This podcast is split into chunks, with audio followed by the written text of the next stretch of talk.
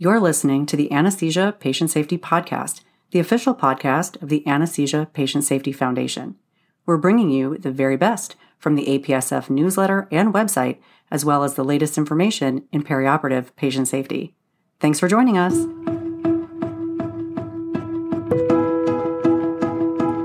Hello, and welcome back to the Anesthesia Patient Safety Podcast. My name is Allie Bechtel, and I'm your host.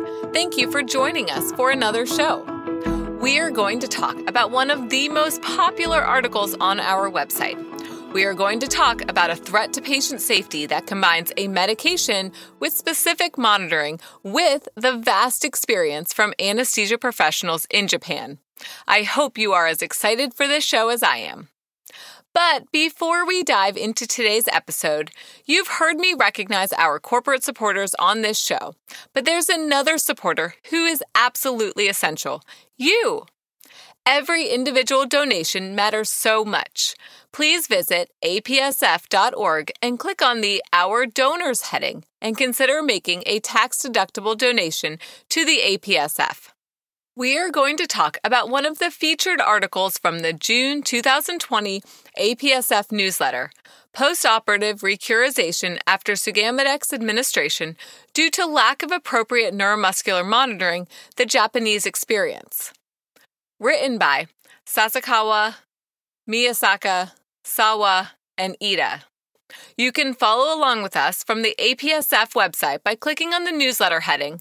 Fourth one down is Newsletter Archives. Then click on the June 2020 newsletter. The article is the third featured article. Are you using Sugammadex at your institution? Sugammadex is a medication that very quickly reverses neuromuscular blockade from rocuronium and other non depolarizing aminosteroid muscle relaxant medications by selective encapsulation. This article focuses on the experience of anesthesia professionals in Japan using this medication, which was first used in Japan in 2010 and has been given to about 12.32 million patients in the following eight years. Sugammadex has helped to decrease the risk of postoperative residual neuromuscular blockade from about 25 to 60% with reversal with neostigmine to only 1 to 4% with Sugammadex reversal. It is a safe and effective medication. But that is not where this story ends.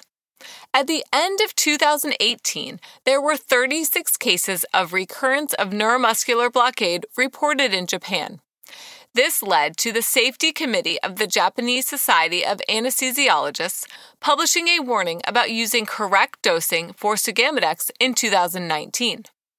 The correct dosing depends on the patient's body weight and depth of neuromuscular blockade. I will include the table for this in the show notes as well. The correct dose for a patient with a moderate neuromuscular block, as evidenced by the reappearance of T2 following train of four stimulation, is 2 milligrams per kilogram. Patients with a deep block with 1 to 2 on post tetanic count can be reversed with 4 milligrams per kilogram. Finally, for immediate reversal, such as after three minutes of administration of rocuronium for intubation, administration of 16 milligrams per kilogram is appropriate. After reversal, it is important to monitor for any signs of an anaphylactic reaction or recurarization and monitor for return to fully intact neuromuscular function. Let's look closer at these cases. Many of the patients received inappropriate doses of Sugammadex without neuromuscular monitoring and inadequate management after Sugammadex administration.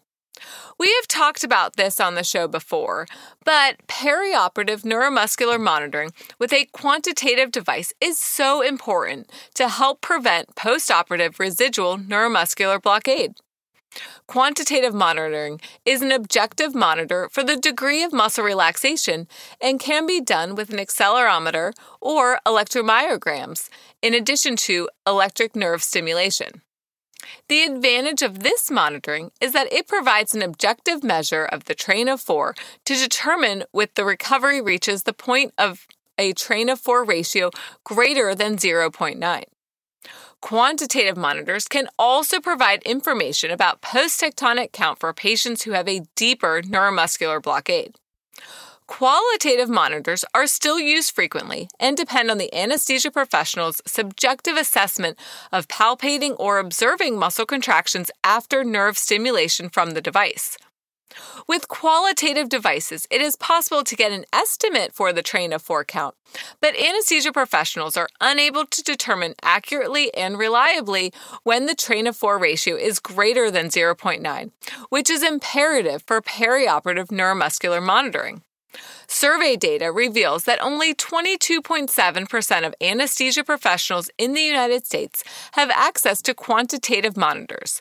And in Japan, using either a qualitative or quantitative monitor is not routine. Instead, anesthesia professionals rely on their subjective assessment for recovery from neuromuscular blockade based on clinical signs alone. An important factor in the inappropriate dosing of Sugammadex may be the lack of perioperative monitoring for neuromuscular blockade. Let's turn our attention to recurarization, which refers to an increase in neuromuscular blockade after a certain time period of recovery in the absence of further administration of neuromuscular blocking medications. This is something that we have seen in the past with reversal with acetylcholinesterase inhibitors, and there are now reports of this happening following Sugammadex administration. One study by Eleveld and colleagues found that there was a reoccurrence of neuromuscular blockade after patients with a deep neuromuscular block were reversed with only a small dose of Sugammadex. Another case report revealed that an obese patient required reintubation due to recurarization in the setting of an inadequate Sugammadex dose, even though the patient had a train of four ratio of 0.9 just prior to the first extubation. This is definitely something that we need to closely evaluate in order to help keep our patients safe when using neuromuscular blocking medications. Why does recurarization occur? To understand this, we need to travel into the neuromuscular junction.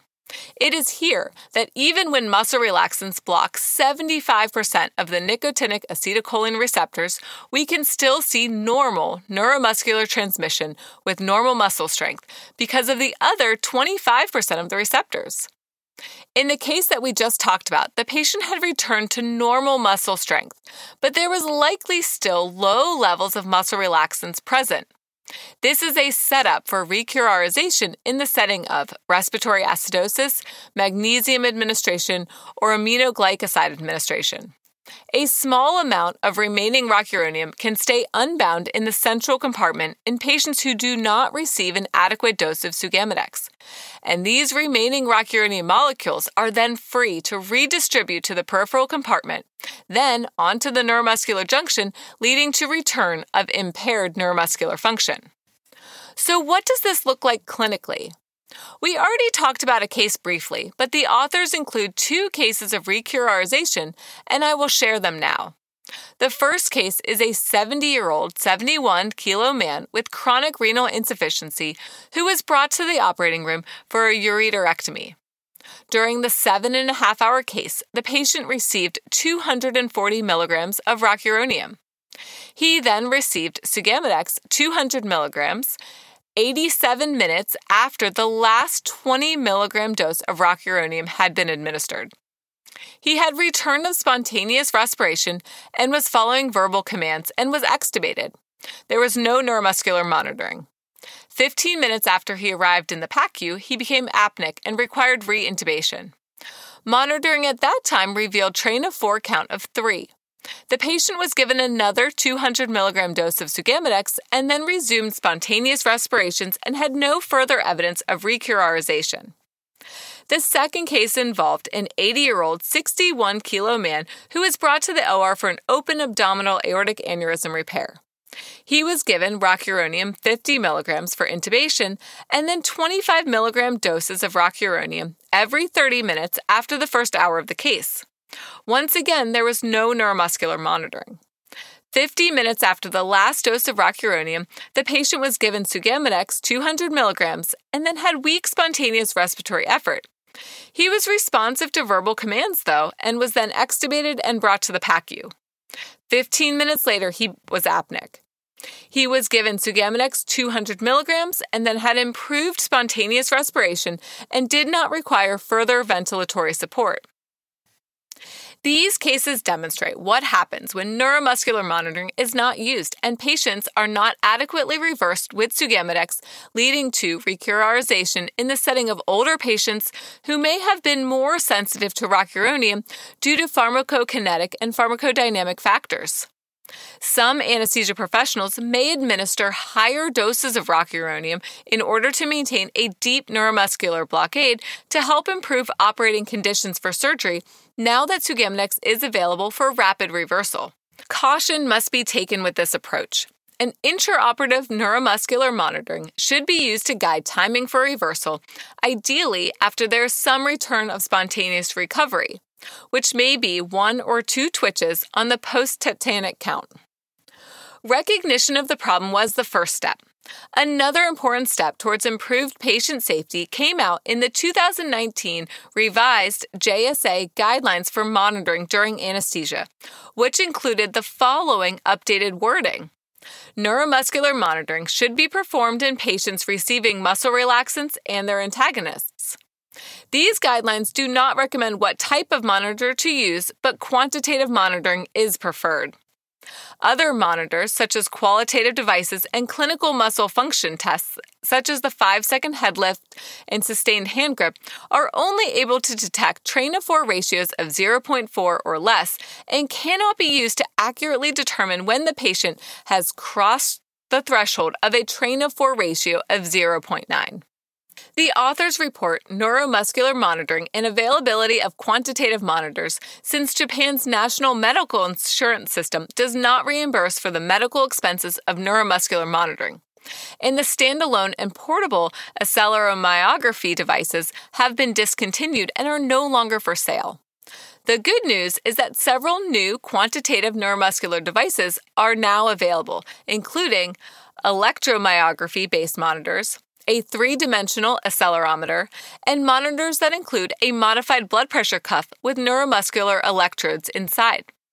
This is especially exciting because these newer devices also have the advantages of easy calibration, simple to use, and incorporation of adaptive mechanisms to compensate for postural changes, while the disadvantages include newer devices that have not stood the test of time and higher cost.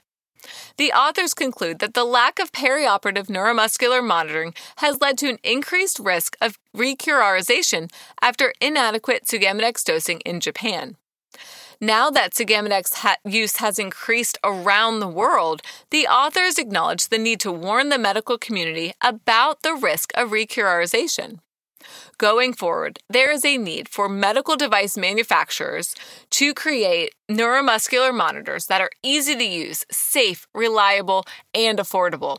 And there is a call to action for anesthesia professionals to use neuromuscular monitoring to guide reversal with Sugammadex so that the patient receives the appropriate dose at the right time. Stay vigilant for clinical signs of recurarization, anaphylaxis, and other postoperative complications whenever you are using muscle relaxants and reversal agents. Well, that's all the time we have for today. Thank you for tuning in to learn about the vast experience of Sugammadex use for, for reversal of neuromuscular blockade in Japan and what we can do going forward to help keep patients safe from the risk of recurarization. If you have any questions or comments from today's show, please email us at podcast at apsf.org. Visit apsf.org for detailed information and check out the show notes for links to all the topics we discussed today. Plus, did you know you can find us on Twitter and Instagram? See the show notes for more details, and we can't wait for you to tag us in a patient safety related tweet or like our next post on Instagram. Follow along with us for anesthesia patient safety pictures and stories. Until next time, stay vigilant so that no one shall be harmed by anesthesia care.